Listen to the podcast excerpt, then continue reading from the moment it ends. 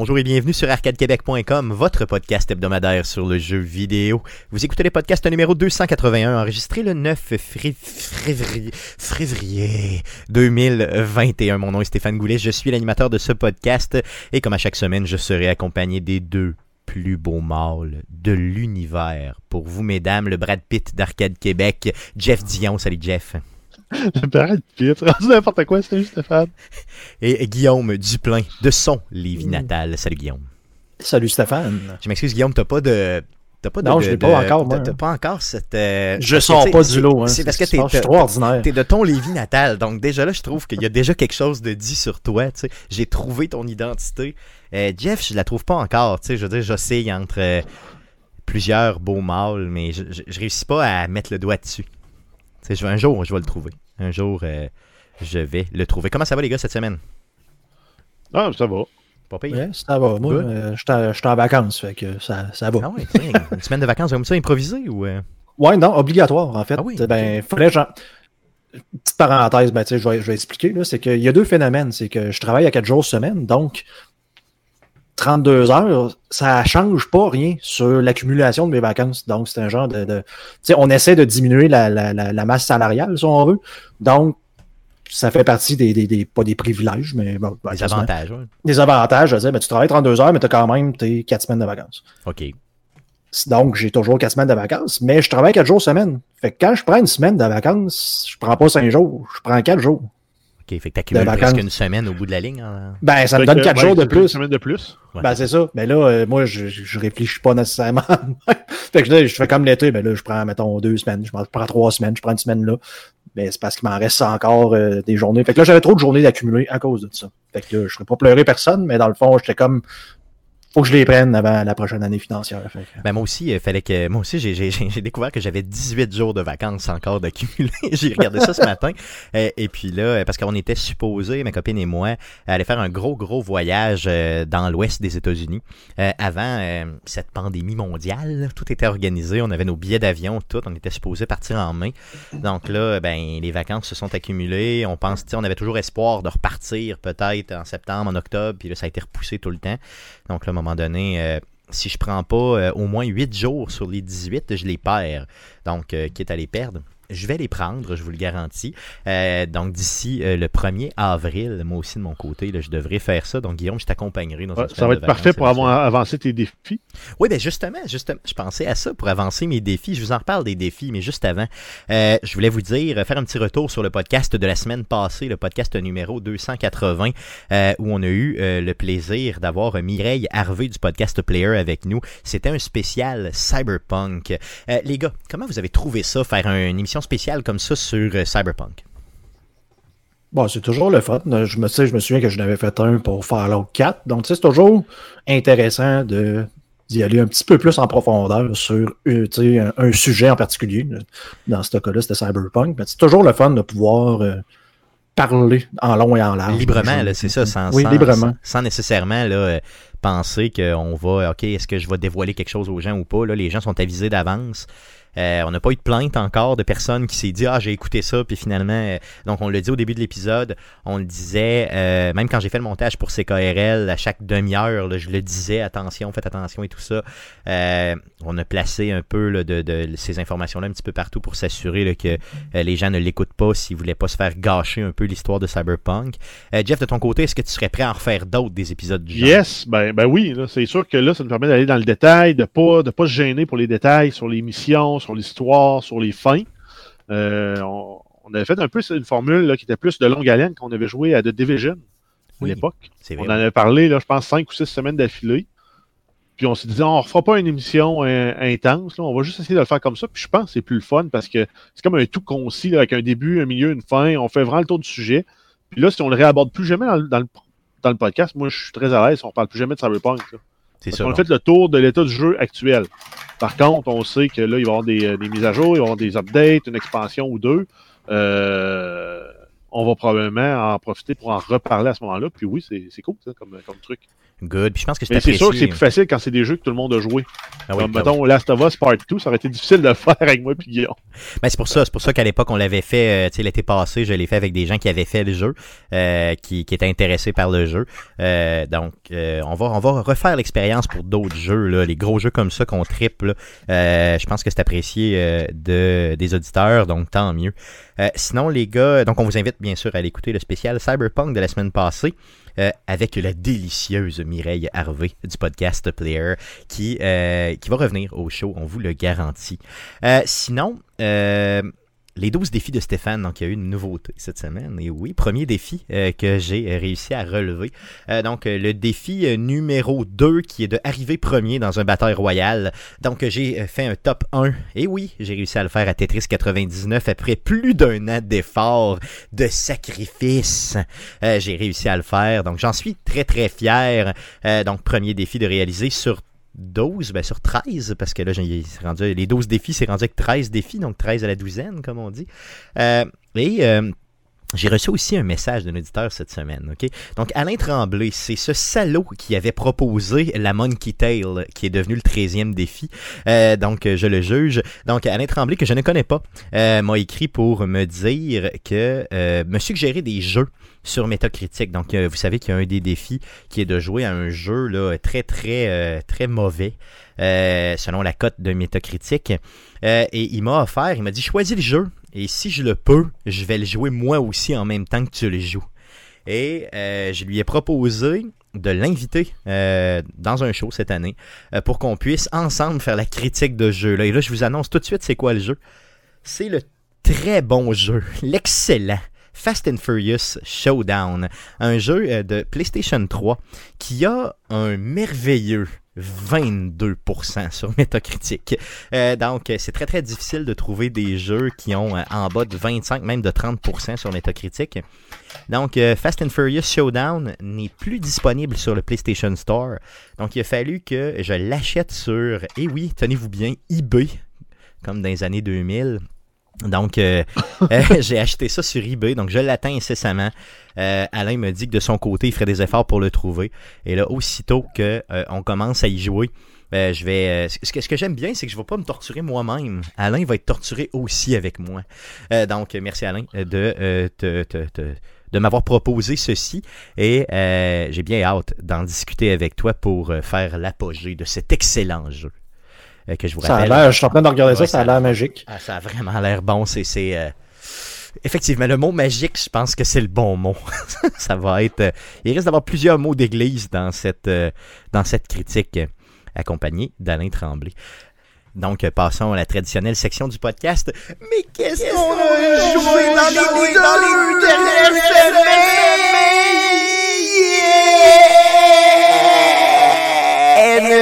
Tom Brady. Tom Brady. C'est vraiment n'importe quoi.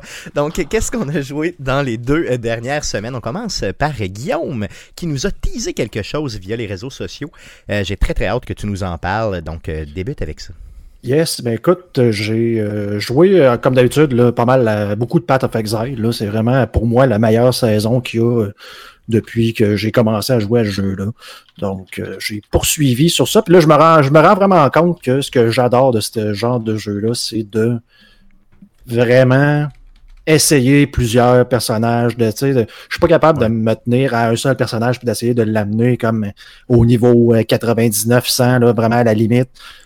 Mais je pense que c'est un- peu ça le, le but de ce jeu-là, non? Je veux dire, de, de- de recommencer, d'essayer d'explorer avec l'arbre de talent qui est tellement exagéré. Ben, c'est un jeu qui te permet tellement de combinaisons. Il y a toujours des nouveaux, euh, des nouveaux builds que quelqu'un va arriver à, euh, à mettre en place avec les nouveaux changements euh, sur euh, des, talents ou peu importe, parce que tu sais, chaque patch, il y a une, balance des, skills et, des, talents. Puis il y a toujours quelqu'un qui arrive avec quelque chose de nouveau, puis c'est ce qui est le fun d'essayer. En tout cas, pour moi, dans ce genre de jeu-là, un peu comme Cyberpunk, de dire, tu sais, je suis pas capable de me dire, mais je vais jouer l'histoire une fois, puis j'arrête. Tu sais, c'est d'arriver, faire un autre personnage, voir le style de jeu, est-ce que ça change de quoi? Oui, bon. Fait que je, je me suis reparti encore euh, deux autres personnages dans les deux, derniers, deux dernières semaines. Donc, euh, T'es satisfait? Tu vas... euh, Oh, oh, oh, ouais? OK, oh. good. ah oui, c'est le fun à ce niveau-là. Sinon, euh, un petit jeu mobile, c'est rare, j'en parle, parce que c'est rare que je game sur mon téléphone. Je trouve que les gens qui. je, je juge les gens qui disent qu'ils game sur leur téléphone mobile. Euh, mais là, j'ai tombé de même tout à fait par hasard sur un petit jeu euh, qui s'appelle Archero ou Archero, peu importe, là, mais c'est comme Archer, Archero. Puis euh, c'est un genre de petit roguelike. Puis honnêtement, je le trouve su- pour un jeu de téléphone, là, super bien fait. Euh, j'ai joué à ça le- le- le- pas mal dans les dernières journées. Puis je me suis rendu compte que, ben, Caroline, j'écoutais la TV. Finalement, ça fait deux heures que je joue à ça. Puis j'ai pas vu le temps passer. Ultra, ultra simple. Dans le fond, tu, tu joues à un genre de petit archer que tu dois faire bouger dans un tableau. Et c'est comme justement style rogue, roguelike. Donc, un tableau, un autre, un autre, et à chaque fin de tableau, tu as le choix entre des talents. Et là, ben, quand tu meurs à la fin, ça te donne des points que tu peux mettre pour augmenter un talent qui sont là permanents dans toutes les runs que tu vas faire. Et le but, c'est de te rendre toujours le plus loin. Puis, c'est d'une simplicité, là. Tout ce que tu as à faire, ton personnage tire tout seul. Tout ce que tu as à faire, c'est de contrôler son déplacement. OK. Pour Donc, tu t'as puisses, besoin euh, pour puisses d'un- frapper les, joueurs, puis euh, peu- les méchants, puis c'est tout, là. T'évites les coups, puis tu le places pour qu'il attaque selon les attaques que tu as. C'est tout ce que tu as à faire dans le jeu. Puis de, bien sûr, choisir les talents, mais tu as besoin d'un doigt. Et je trouve ça merveilleux. Sur un téléphone, là, des, des téléphones qui se pensent pour des consoles où ce que tu as genre 8 pitons avec sur un touchscreen, là, non, ça, ça, ça marche pas, ça. C'est ça, c'est des jeux, tu sais, quand c'est trop complexe, c'est designé pour jouer, être joué avec une manette. Et là, à ce moment-là, ben, c'est sûr que maintenant, c'est assez facile de connecter des manettes, euh, surtout sur Android, là, parce que toi, tu joues sur Android, là, carrément, ce jeu-là. Mhm. Euh, est-ce que tu l'as- est-ce que c'est gratuit comme jeu? ça Tout à fait gratuit. J'ai trouvé ça, c'est avec euh, sur Facebook, genre une pub qui est passée là. J'ai fait comment ça a l'air le fun. J'avais comme rien à jouer sur mon téléphone. Puis, tu sais, la- je trouve que la progression, tu sais, pas de pub pour rien. Les pubs sont toujours reliés à une récompense en disant, mais tu sais, tu peux, mettons, revivre si tu écoutes une pub. Ok, bon, ben go. Si tu l'écoutes pas, ta game est finie. Là, tu fais comme, bon, tu sais, je suis quand même capable de prendre 20 secondes, d'écouter une pub, je vais continuer ma run, ça coûte rien. Tu sais, il n'y a aucune pub qui est là, juste comme, ben, je viens de passer sur un piton, là, bon, une pub qui Ouais, m'avait tu viens de mourir, voilà une pub. Genre, Ouais, c'est ça. toujours relié à une récompense. C'est pas un nouveau jeu, c'est pour au moins un an qui, qui, qui roule. J'avais joué il y a un an, puis je le trouvais euh, intéressant, mais il faut grinder pas mal. Rendu à un certain niveau, là. Ah, Faut que tu grindes longtemps, longtemps, longtemps, longtemps, longtemps, longtemps avant de progresser au, au stage suivant. Là. Mettons, les, les 3-4 premiers se font assez rapidement, là, mais après ça, il faut que tu grindes pour avoir de l'équipement, pour euh, améliorer ton équipement, pour après ça, euh, débloquer des talents. Mais le jeu, là, dans, dans son ensemble, il est bon. là. Il est tellement bon qu'il y a à peu près un million de clones qui sont sortis aussi. Ouais, mais Jeff, euh, tout le monde va aux toilettes. Tu sais, veut dire. Donc, bon jeu de toilette. Ouais, non, c'est une game peut-être assez longue que tu vas te ramasser avec une jambe qui engourdit aux toilettes. C'est vrai, ok. Il n'y a pas juste à moi que ça arrive. Donc, c'est bon. Ça, c'est avec les jeunes qui nous écoutent. Ça vient avec la vieillesse. Donc, Mais, au-dessus euh, de 30 je- ans, ça arrive. T'avais joué, toi, Guillaume, à, à DICE? Euh, oui. Il y a des mécaniques dans les deux jeux qui sont similaires aussi. Bon, Euh, oui, ben c'est justement pour, pour ça que je dis dans le style roguelike pour un jeu de téléphone, c'est vraiment bien fait. Là. En tout cas, à date, là. Good. Puis, tu as joué combien de temps, à peu près, grosso modo? Là, pour- un 3-4 heures. Puis tu sais, je veux dire, euh, c'est le genre de jeu où tu sais, as de l'énergie, puis bon, si tu veux pouvoir en jouer, il faut que tu attendes ou tu payes pour jouer. Puis j'en ai même pas, tu sais, je n'ai pas eu de besoin encore, j'ai peut-être joué genre 5-6 heures euh, au con, tu sais, à date au Ouais, au total. total. Ouais, ok, ok, ok. Fait que, euh, Good, good. Donc, Archero ou Archero ou Archero. potato, potato. C'est ça, comme exact. vous ça comme ça. Yes. T'as joué à d'autres choses à part de ça? Yes, ben écoute, je suis tombé sur ce jeu-là, c'est un, un Twitcher qui, qui, qui jouait. Jeu que je ne connaissais pas, que j'ai l'impression que pas grand monde connaissait parce qu'il est sorti en early access, je crois, la semaine dernière. Euh, ça s'appelle Valheim, donc sur Steam, euh, en early access euh, uniquement sur PC pour l'instant. Euh, un jeu qui est passé de existe pas à early access et dans le top 10 des ventes euh, sur Steam euh, durant la semaine, probablement dû justement au, euh, à tous les Twitchers qui, jouaient. Mais dans le fond, déjà des critiques ultra positives euh, sur Steam. Un jeu qui, pour, ça coûte quoi, je l'ai payé 20 dollars, en donne énormément pour son argent, considérant que c'est un early access qui vient de sortir là, à laquelle tu t'attends à ce qu'il y ait des bugs et un paquet de choses de ce genre-là. Donc, qu'est-ce que c'est que Valheim? Imagine des amateurs de tout ce qui est jeu survival. Donc, euh, on, dit, on parle de quoi? On parle de Minecraft, des Terraria, euh, ce genre de jeu-là, le. Starbound. Et on en fait un amalgame. Et ben, c'est ça. C'est un jeu de survie où ce que tu. Un peu à la Minecraft, c'est le classique. Là, tu sais, tu commences, t'es poussé sur un nouveau monde généré de façon procédurale, puis c'est comme arrange-toi avec tes troubles, ben là, il faut que tu te fasses un lit, il faut que tu te fasses un. Euh, une genre de petit abri pour pouvoir passer la nuit.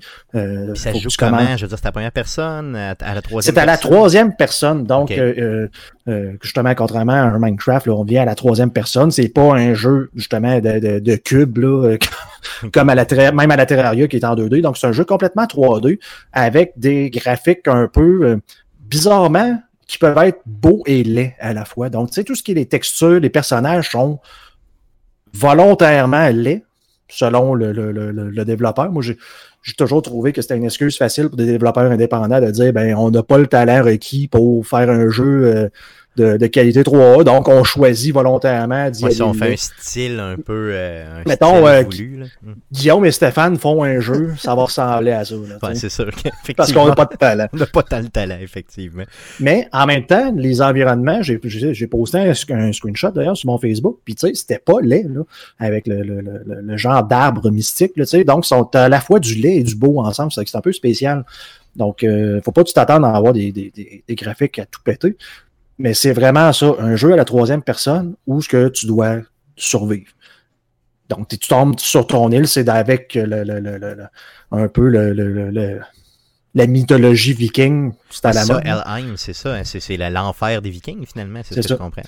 Exact. Donc, tu es comme placé sur à cet endroit-là et tu dois tuer cinq monstres pour pouvoir monter sur le sur le, le, si tu le Valhalla, justement, une affaire de même, c'est vraiment dans la mythologie. Donc, pour sortir en guillemets de, de, de cette place-là. Ben, de l'enfer, c'est ça. Il faut que tu tues les cinq monstres et tu vas. Fait que tu sais, le but est comme déjà établi en partant. Ce qui est rare pour un jeu de type survie, parce que souvent, c'est comme tu le découvres au fur et à mesure que, je suis posé de faire quoi? Minecraft, je suis posé de faire quoi?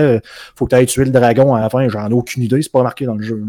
Mais là, déjà en partant, tu commences à une place où tu as genre de cinq shrines, je trouve pas le terme, euh, des altars peut-être. Puis ça dit, tu as un genre d'oiseau qui dit, ben justement, faut que tu tues chacun de ces monstres-là. Puis ben, débrouille-toi. Fait comme un jeu de survie, ben, c'est comme j'ai rien avec sur moi. Fait que là, je ramasse des roches, je ramasse des branches. Avec la branche et la roche, je me fais un, une hache. Avec la hache, je suis capable de couper du bois. Avec le bois, je suis capable de me faire une maison. Dans la maison, je suis capable de me placer un établi. Et tu progresses comme ça de l'âge de pierre jusqu'à l'âge de, de, de, de diamant, de bronze, et, de, et, etc., etc. Et tu progresses comme ça. J'ai pas joué beaucoup. J'ai joué peut-être un deux heures à date. Mais tu sais, pour le 20 je peux voir déjà pourquoi est-ce qu'il y a un engouement sur ce jeu. Il y a un potentiel clair, c'est ça. Est-ce que euh, c'est très très long avant d'arriver de, à construire quelque chose, je veux dire, ou bien. Euh, ben, en fait, c'est dans ce genre de jeu-là, normalement, il faut que tu fasses ça avant la première nuit. Parce que d'habitude, les monstres, quoi, j'ai pas vu que je me faisais tant attaquer que ça la première nuit. Mais tu sais, déjà en partant, tu construis. Puis t'es pas justement comme un Minecraft ou un Terraria qui est en 2D ou ce que t'as pas le choix. Tu sais, c'est pas genre je place un cube, là, je place un autre cube, puis je m'arrange pour que ça donne une maison. Là, c'est vraiment un crafting plus contemporain, où ce que t'as vraiment, tu sais, ben, je peux faire un mur, je peux faire un mur à 45, je peux faire un mur, euh, un toit à 26 degrés. Pourquoi 26 degrés? Il doit y avoir une raison, quelqu'un connaît que je connais pas. Mais t'es pas obligé de placer non plus comme ta pièce, tu sais, un peu comme à Fallout où tu n'avais pas le choix de placer un mur, puis l'autre mur à 90 degrés à côté. As, là, tu as le choix de le placer avec la molette de ta souris, hein, l'angle que ça te tente. Okay, fait que tu es capable de faire des structures quand même intéressantes. Donc, tu sais, à ce niveau-là, c'est quand même bien. Là. OK. Puis, est-ce que ça prend une machine? Parce que là, c'est seulement sur PC pour l'instant. Est-ce que ça prend une mm-hmm. machine de la mort pour le jouer? Ou avec une machine un peu plus, mettons, intermédiaire, tu es capable de rouler ça? Là? J'en ai aucune idée, honnêtement. Je J'ai pas regardé ça, mais j'imagine qu'avec la qualité graphique que tu as là, ça doit pas nécessairement requérir une machine de guerre là, pour y jouer mais je pourrais me tromper des fois, c'est pas optimisé, surtout en early access comme ça. ça ben, allez voir de toute façon sur Steam, là, il vous dit déjà un peu ce que ça prend pour le rouler. Euh, puis vous allez être en mesure de voir. Donc pour 20$, ça vaut la peine, honnêtement. Ça vaut vraiment la peine. que... si, si vous aimez ce genre-là, je pense que ça mérite d'être vu. Est-ce que euh, c'est très complexe, je veux dire, ou c'est quand même user-friendly un petit peu, facile à prendre en main? Je veux dire, ben, une personne comme moi, je veux dire, serais-tu capable? Je veux dire, c'est plus comme tu aurais probablement de la misère parce qu'il faut être un petit peu habitué. En même temps, il y a quand même un genre de mini tutoriel au début, ce qui est encore une fois surprenant pour un early access, Ouais. parce que même un jeu dont on a parlé la semaine dernière, comme Cyberpunk, peut des fois omettre certains Oh, oui. détails au niveau des, des, des tutoriels qu'il aurait dû mettre. Tandis que là, tout de suite, en partant, tu un genre de petit oiseau qui te dit ben, hey, c'est euh, voici telle affaire, tu devrais faire telle chose. Puis là, tu trouves une recette. Hey, en passant, tu devrais essayer de te faire une hache. tu sais. OK, OK. Fait que Mais- on te guide légèrement. On te guide légèrement, mais c'est sûr que tu sais, il faut que tu saches un peu c'est quoi ce style de jeu-là normalement. tu découvres, mettons, tu prends, tu sais, tu pognes une roche à terre, en prenant la roche, ça te débloque des recettes. Il faut que tu saches ce que ça veut dire. Ben, probablement qu'ils veulent que je commence à fouiller là-dedans pour me fabriquer ce qu'ils viennent de me dire que je pouvais me fabriquer maintenant. Ouais, ça. Parce que ça va probablement servir à de quoi. Good, good. Donc, Elheim, un jeu sur Valheim. Steam pour l'instant. Pardon? Valheim. Valheim, ok, pardon, je pensais Helheim. V-A-L-H-E-I-M. Parfait, donc Valheim. Donc, un jeu sur Steam, vous en aurez entendu parler euh, en premier chez Arcade Québec. Good. Euh, Donc, tu vas continuer à y jouer euh, dans les prochaines semaines, j'en suis pas mal convaincu. Yes. Good, good. Euh, ça fait le tour de ce que tu as joué? Oui. Yes. Euh, Jeff, de ton côté. Yes, ah ben moi, c'est sûr, c'est sûr, j'ai joué à ma que d'habitude. J'ai joué à Warzone. J'ai euh, j'ai réussi un top 1. Oui, dans les deux, deux dernières semaines, j'ai au moins réussi un top 1, sinon deux. Je suis quasiment rendu à un par semaine, hein, Stéphane? Oui, oui, merci. Merci de, le- de le souligner. Félicitations. Puis euh, j'ai rencontré mon premier, mon premier hacker aujourd'hui, moi. oh, OK. Il y a eu une grosse ban wave, là, là, ils, ont- ils en ont banni 60 000 la semaine dernière. Yes. Euh, puis j'en ai quand même rencontré un. Il m'a snipé quatre fois à travers le mur avant de me tuer. OK. Puis il n'y avait aucune chance qu'il me voie. Là. Vraiment, c'était un mur opaque, il n'y avait pas de fenêtre, il m'a snipé.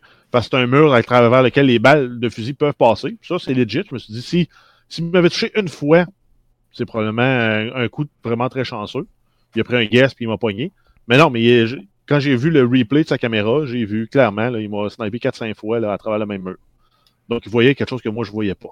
Donc, euh, joueur sur PC, probablement. Là, qui, qui- Ouais, lui, ça devait être un joueur sur PC. Moi, j'étais sur console. Yes. Fait que je l'ai reporté. Je- donc, j'ai, euh, on a l'option, là, quand tu regardes la, la, la cam, de dire parfait, euh, ce, ce joueur-là triche. Ouais, c'est ça, ça paraît, c'est clair. va voir ce que ça en donne. Peut-être qu'il va être banni, peut-être pas. As-tu, mais- as-tu une suite à ça, justement, quand tu. est-ce que. est-ce Euh, que- Habituellement, oui, dans, les, dans les espèces de cartes qui t'affichent avec les nouvelles, il t'affiche Ah, un, un de tes rapports a amené à bannir un joueur. Good, mais c'est bon, ça, de, de faire un suivi comme ça, parce que, tu sais, au moins, tu as une forme de. Tu sais, de, de, de, de- je veux dire, tu sais que justice a eu.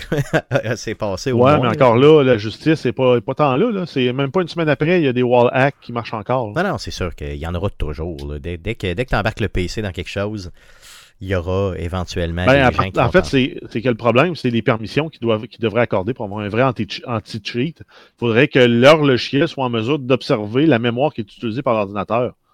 Mais le, le système d'exploitation, entre autres Windows, protège contre ces logiciels-là en faisant jouer chaque euh, application dans une espèce de sandbox. Puis ils peuvent pas sortir de sandbox-là normalement.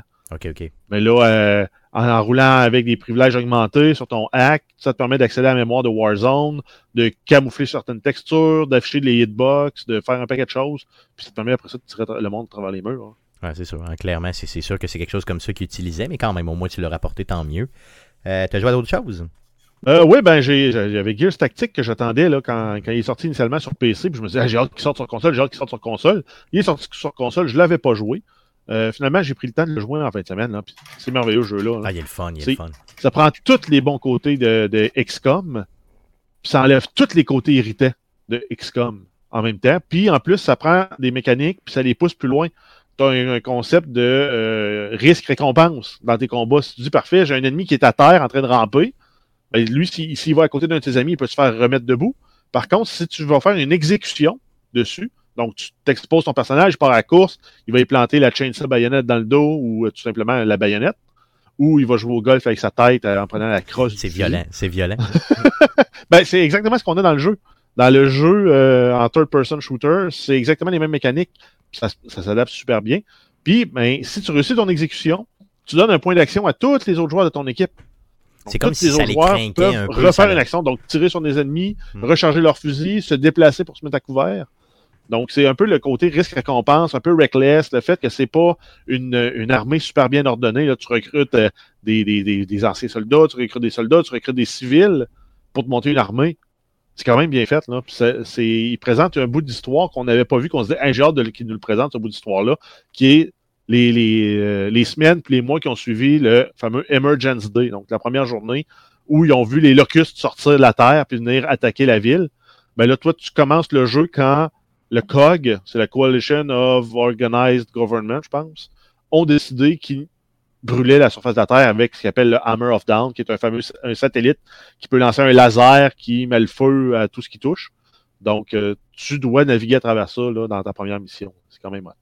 Non, mais moi, j'ai joué honnêtement, je connais absolument pas l'histoire. J'ai au fait euh, quelque peu. J'ai joué un petit peu à Gears of War, mais j'ai jamais suivi l'histoire, j'ai jamais fait les jeux du début à la fin. Euh, donc, j'ai aucune idée de ce que l'histoire nous amène. Par contre, euh, j'ai vraiment aimé les mécaniques. Puis moi aussi, j'ai trouvé que juste le fait que tu puisses, dès que tu as un personnage dès le début, tu peux les mettre en ce qu'on appelle en Overwatch. Donc, tu sais, tu peux placer un personnage et euh, tout de suite lui demander de euh, juste se mettre en attente et de surveiller. Et aussitôt qu'il y a un autre personnage qui bouge, il va aller gonner de façon, il va aller tirer de façon automatique un autre. Ça, tu l'avais dans XCOM. Oui, tu l'as, mais c'est quelque chose qu'il faut que tu débloques dans XCOM. Ah. C'est parce ah que si tu l'avais pas d'emblée, c'est quelque chose ah, que tu débloques sur tes personnages. Tu sais, c'est un peu cave. Je veux dire, tu fais juste attendre, puis quand tu vois quelqu'un bouger, tu le tires. Mais ça me semble pas si compliqué que ça. Mais la mécanique d'Overwatch dans celui-là est vraiment le fun parce que tu décides le cône d'attaque. Fait que tu dis, mm. parfait, moi je sais que mon bonhomme a un, shotgun, puis je sais que les ennemis vont passer dans un goulot d'étranglement qui est proche. Fait que je vais juste couvrir cette zone-là. Je couvrirai pas toute la carte ou toute la portée complète du shotgun parce que je sais que rendu au bout, j'ai 30% de chance de le pogner, mais proche, je monte à presque 100% ben là, je vais couvrir juste une zone plus courte, mais qui est techniquement plus, euh, plus utile. Yes. Et ce jeu-là, moi, je l'ai. Ce jeu-là, je l'ai essayé sur euh, la nouvelle Xbox, mais je l'ai essayé aussi, euh, puis il est disponible en version cloud si vous avez la Game Pass.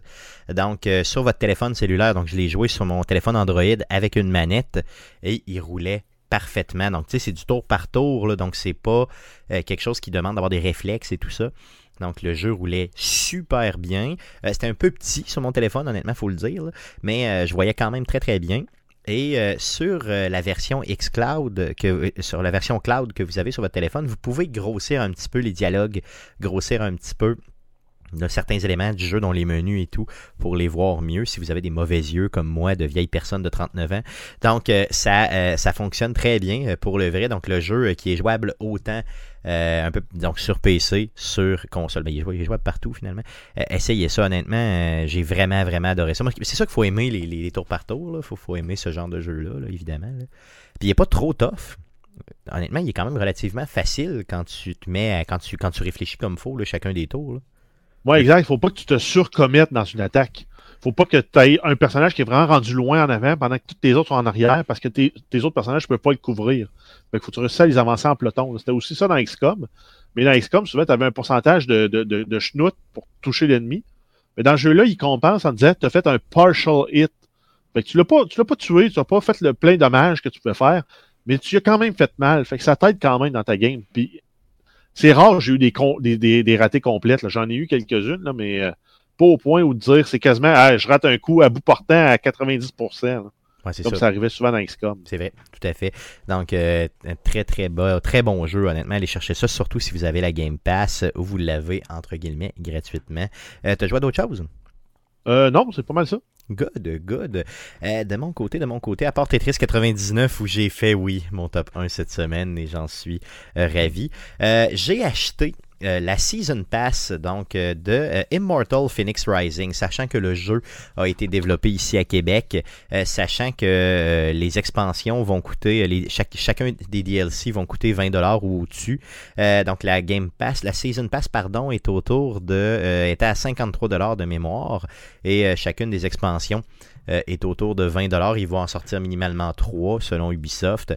Donc je me suis dit, bon, déjà là, je chauffe 7 Puis en plus, je vais avoir tous les petits guédis en plus qui vont donner. Donc je l'ai acheté, j'ai continué à y jouer. Euh, c'est le jeu que je veux. Euh, platinomer, donc faire au complet. Platiner, Platiner, platinomer, peu importe. Donc je veux faire au complet. Sinon, j'ai continué à jouer à Mario et les lapins crétins, donc un jeu aussi tour par tour que j'ai j'avais joué à l'époque, mais quelque peu à sa sortie. Et là, euh, je l'ai remis dans le ghetto euh, sur euh, sur euh, Nintendo Switch. Euh, il est vraiment le fun. Ce jeu-là, honnêtement, il est super trippant. Euh, donc, si vous, si vous mettez la main là-dessus, puis vous avez Nintendo Switch, un jeu encore une fois tour par tour avec les personnages de Mario Bros et des lapins crétins. La seule chose que je trouve plate un petit peu, c'est que dans votre squad de trois personnages que vous avez, vous êtes obligé de prendre au moins un lapin crétin. Et les lapins sont, en tout cas à mon sens, de la façon que je joue, beaucoup moins forts que les personnages de l'univers de Mario mais on vous condamne à en avoir au moins un dans votre équipe, euh, ce qui est un peu tannant à mon sens, mais bon. Euh, sinon, euh, Jeff, je pensais que tu avais joué à The Medium cette semaine. Non, je l'ai pas essayé. Tu essayé, non? je l'ai essayé de mon côté. un jeu, c'est un jeu d'ambiance, un jeu dans lequel il n'y a aucun combat, dans lequel ça fait penser au vieux Resident Evil de l'époque, au sens où vous avez une caméra statique. Et là, vous vous promenez dans les environnements pour résoudre des puzzles. Et la particularité du jeu, c'est vraiment que euh, le personnage peut se dédoubler, entre guillemets. Donc, dans deux. Euh, elle vient vient pas double dans le même environnement. C'est qu'il y a deux environnements dans le même écran devant toi. C'est le l'environnement dans lequel tu es présentement, là, OK? Tu as un environnement qui est euh, l'environnement réel, donc du monde réel, et un autre du monde des morts, si vous voulez. Et vous, quand vous promenez votre personnage, le personnage fait exactement les mêmes mouvements, donc, tu peux, exemple, aller débarrer quelque chose du côté des morts qui va faire que ça va te faire avancer du côté des vivants ou l'inverse. Et euh, cette mécanique-là est super le fun, mais on dirait que. Je, vais y rejouer, c'est sûr, parce que paraît-il que euh, l'histoire, quand elle avance, est vraiment, vraiment très bonne. Mais ça m'a un peu énervé, la, caméra statique, le fait que. Je sais pas, le rythme du jeu est très lent aussi. Euh, donc, euh, Jeff, je vais te laisser l'essayer euh, cette semaine si tu veux. Guillaume aussi, j'aimerais ça que tu puisses, si tu veux, le télécharger sur ta Xbox puis essayer ça. non, c'est vrai, ben non, tu peux pas, parce que toi, tu n'as pas de nouvelle Xbox. C'est juste sur les nouvelles Xbox, c'est vrai, c'est pas sur les anciennes. donc, tu pourras pas le jouer, malheureusement, c'est poche. Mais j'aimerais ça qu'on puisse l'essayer. Il est sur PC? Il est sur PC, ce jeu-là? Checkez donc ça, si vous voulez, de Medium, si c'est sur PC. Il me semble que oui. Donc, Guillaume, tu pourrais l'essayer probablement sur PC avec ta Game oh oui, Pass. il a l'air d'être sur PC. Good, good. Donc, Donc il serait dans Game Pass aussi probablement Donc, sur PC. essayons de regarder ça un peu pour la semaine prochaine, puis vous me direz ce que vous en pensez. Mais moi, j'ai j'ai euh, des réticences encore une fois, puis j'aimerais avoir d'autres points de vue que le mien. Euh, je dis pas que le jeu est, mauvais, au contraire, c'est bien réalisé. Mais je m'attendais pas, mais vraiment pas à ce type de jeu-là. Pas avec les bandes annonces qu'on a vues. Euh, puis j'ai trouvé ça déroutant un peu de jouer deux personnages, deux fois le même personnage dans, le même écran. ça m'a un peu, euh, je sais pas, ça m'a mélangé. Donc euh, j'ai hâte de voir votre opinion sur The Medium. Donc on en parle dans les prochaines semaines. Donc les gars, ça fait tour de ce qu'on a joué cette semaine. Allons-y pour les nouvelles concernant le jeu vidéo pour cette semaine. Mais que s'est-il passé cette semaine dans le merveilleux monde du jeu vidéo? Pour tout savoir, voici les nouvelles d'Arcade Québec. Alors, vas-y, Jeff, pour les news. Yes, on commence avec euh, la Game Pass. On a plusieurs ajouts pour le mois de février. Je ne détaillerai pas nécessairement toutes avec toutes les dates, mais on va avoir Ghost of a Tale, euh, Project Winters, The Falconeer, Final Fantasy XII, Wolfenstein Youngblood, Stealth Inc. 2, Jurassic World Evolution, qui vont faire leur entrée sur la Game Pass, soit sur PC, soit sur cloud, soit console, soit sur juste deux, soit sur tous les trois. Euh, sinon, ensuite, on a aussi les départs euh, de la Game Pass. On va perdre les jeux de Blob, Ninja Gaiden, World of Horror et Shadows of the Dam. Yes, ça, c'est ce qu'on connaît pour la première moitié de février, en fait. Peut-être qu'il va en avoir d'autres qui vont s'ajouter en cours de route. Yes, puis ça bouge tout le temps au niveau de la Game Pass, donc tant mieux. Euh, sinon, il y a une grosse, grosse, grosse annonce cette semaine concernant une super série de jeux. Excellente. Vas-y. Yes, on y va avec Mass Effect Legendary Edition. Donc, c'est Electronic Arts et BioWare qui ont annoncé la date de sortie de, cette édition légendaire. Ça va être le 14 mai 2021. Ça va comprendre les trois premiers jeux de la série, donc la vraie trilogie. Parce que c'est pas une tétralogie, on s'entend Andromeda euh, peut être oublié. On essaie de l'oublier. Euh, et ça va inclure aussi plus de 40 DLC.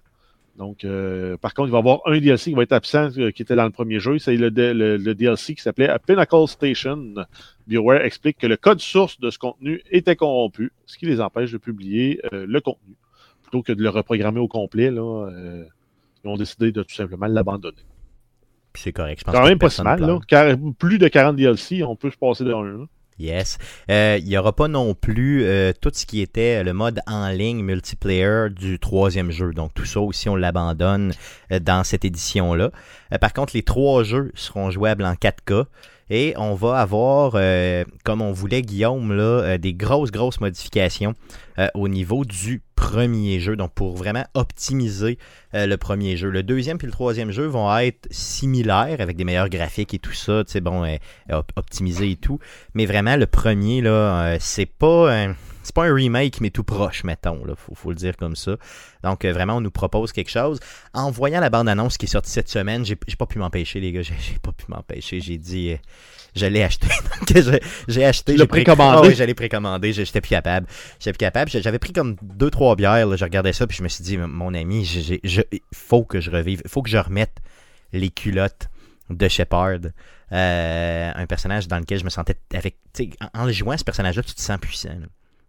Euh, et, de savoir que le premier jeu va être refait, parce que j'ai essayé dernièrement, dans les dernières années, de rejouer le premier jeu. Puis honnêtement, c'était, pas jouable. C'était, pas au standard d'aujourd'hui. Je veux dire, on parle d'un jeu sorti en 2007. Euh, c'était, c'était vraiment pas au standard du jour. Donc là, en sachant qu'ils font ça, sachant qu'ils revoient les graphiques du deuxième jeu que je trouvais aussi so-so, euh, et le troisième que j'ai adoré, euh, même sachant la fin, honnêtement, je me suis dit, euh, je, je- je- je le prends, je le prends, je me lance, je veux tout faire, je veux tout revisiter. Euh, donc, euh, le 14 mai prochain, cherchez-moi pas.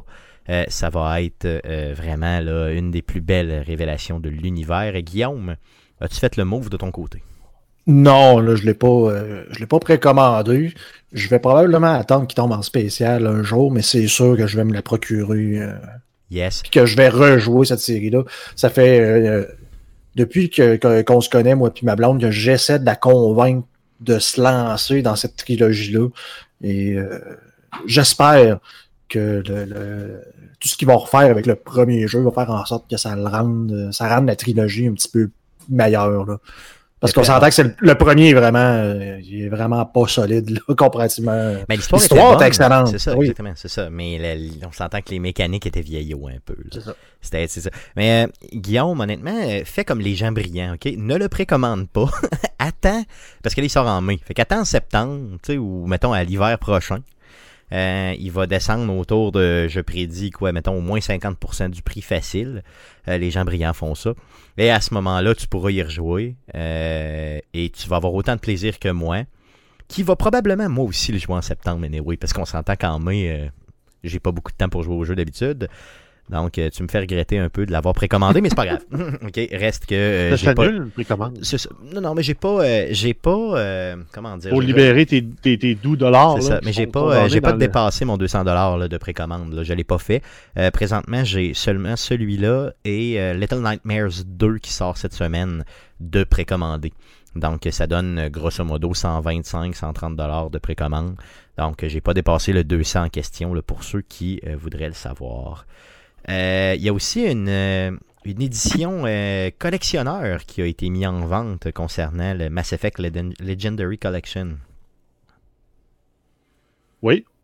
Yes. C'est une copie qui vient en fait avec les trois jeux, un coffret en métal, trois épinglettes, un livre d'illustration et un casque de l'armure de Shepard, grandeur nature. C'était disponible, parce qu'on s'entend, ça doit tout être écoulé, ces commandes-là, pour 150 US. Par contre, ça semblait pas être disponible au Canada. J'ai cherché partout euh, pour voir si c'était disponible au Canada, mais juste pour vous, là, pas pour moi, là, pas pour, euh, pas pour le commander, le casque, puis le porter comme ça euh, à la manière de Boba Fett dans, dans les vidéos de Eddie 69, là, pour ceux qui connaissent la référence de Faradar. Mais non, effectivement, je ne l'ai pas trouvé nulle part au Canada, malheureusement. Good, donc assez parlé de Mass Effect, allons-y pour Sony. Euh, yes, euh, côté PlayStation 5, Sony prétend avoir euh, vendu 4,6 millions de consoles depuis sa sortie en novembre dernier. Sony prévoit en vendre un total de 7,6 millions d'exemplaires d'ici le 31 mars. Donc, euh, sont en bonne route. Par contre, il faudrait qu'ils accélèrent un peu la cadence de livraison pour pouvoir atteindre cet objectif-là. Tout à fait, tout à fait, tout à fait. Euh, mais ça veut dire qu'au moins, il y, a des- il y a de l'espoir pour les gens qui en cherchent euh, de n'avoir d'ici mars, d'ici la fin mars. Oui, en exact. Euh, donc, normalement, là, si les stocks sont présents, vous allez pouvoir vous mettre, euh, mettre la main là-dessus sans avoir à passer par un scalper. Tout à fait. Donc, encourager, Euh, c'est- encourager les pas, les scalpers, justement. là. Si on continue avec PlayStation Plus, il y a Sony qui affirme également que 87% des joueurs de PlayStation 5 sont abonnés au service PS Plus. Euh, c'est un service qui compte actuellement là, 47,4 millions d'abonnés, incluant les abonnés PlayStation 4, bien sûr, parce qu'ils ont, ils ont vendu 4,6 millions de consoles. Yes, donc euh, Ils peuvent pas avoir 48, presque un million d'abonnés. euh, yes, tout à fait. Donc ce service, ce service qui vous permet de jouer en ligne, qui vous euh, permet aussi euh, d'avoir des jeux euh, entre guillemets gratuits à tous les mois, et un service qui est quand même bien fait au sens où, mettons, juste ce mois-ci, vous aviez Control euh, de gratuit là, avec les jeux, donc Ben, ça donnait aussi accès à une voûte d'une vingtaine de jeux aussi, Oui, si je ne me trompe pas, de Avec PlayStation PS5. 4 qui était disponible en Forward Compatibility sur la PlayStation 5.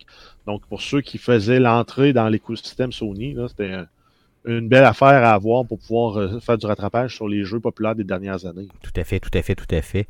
Euh, sinon, un exclusif euh, PlayStation 5 qui s'en vient, qui a été reporté.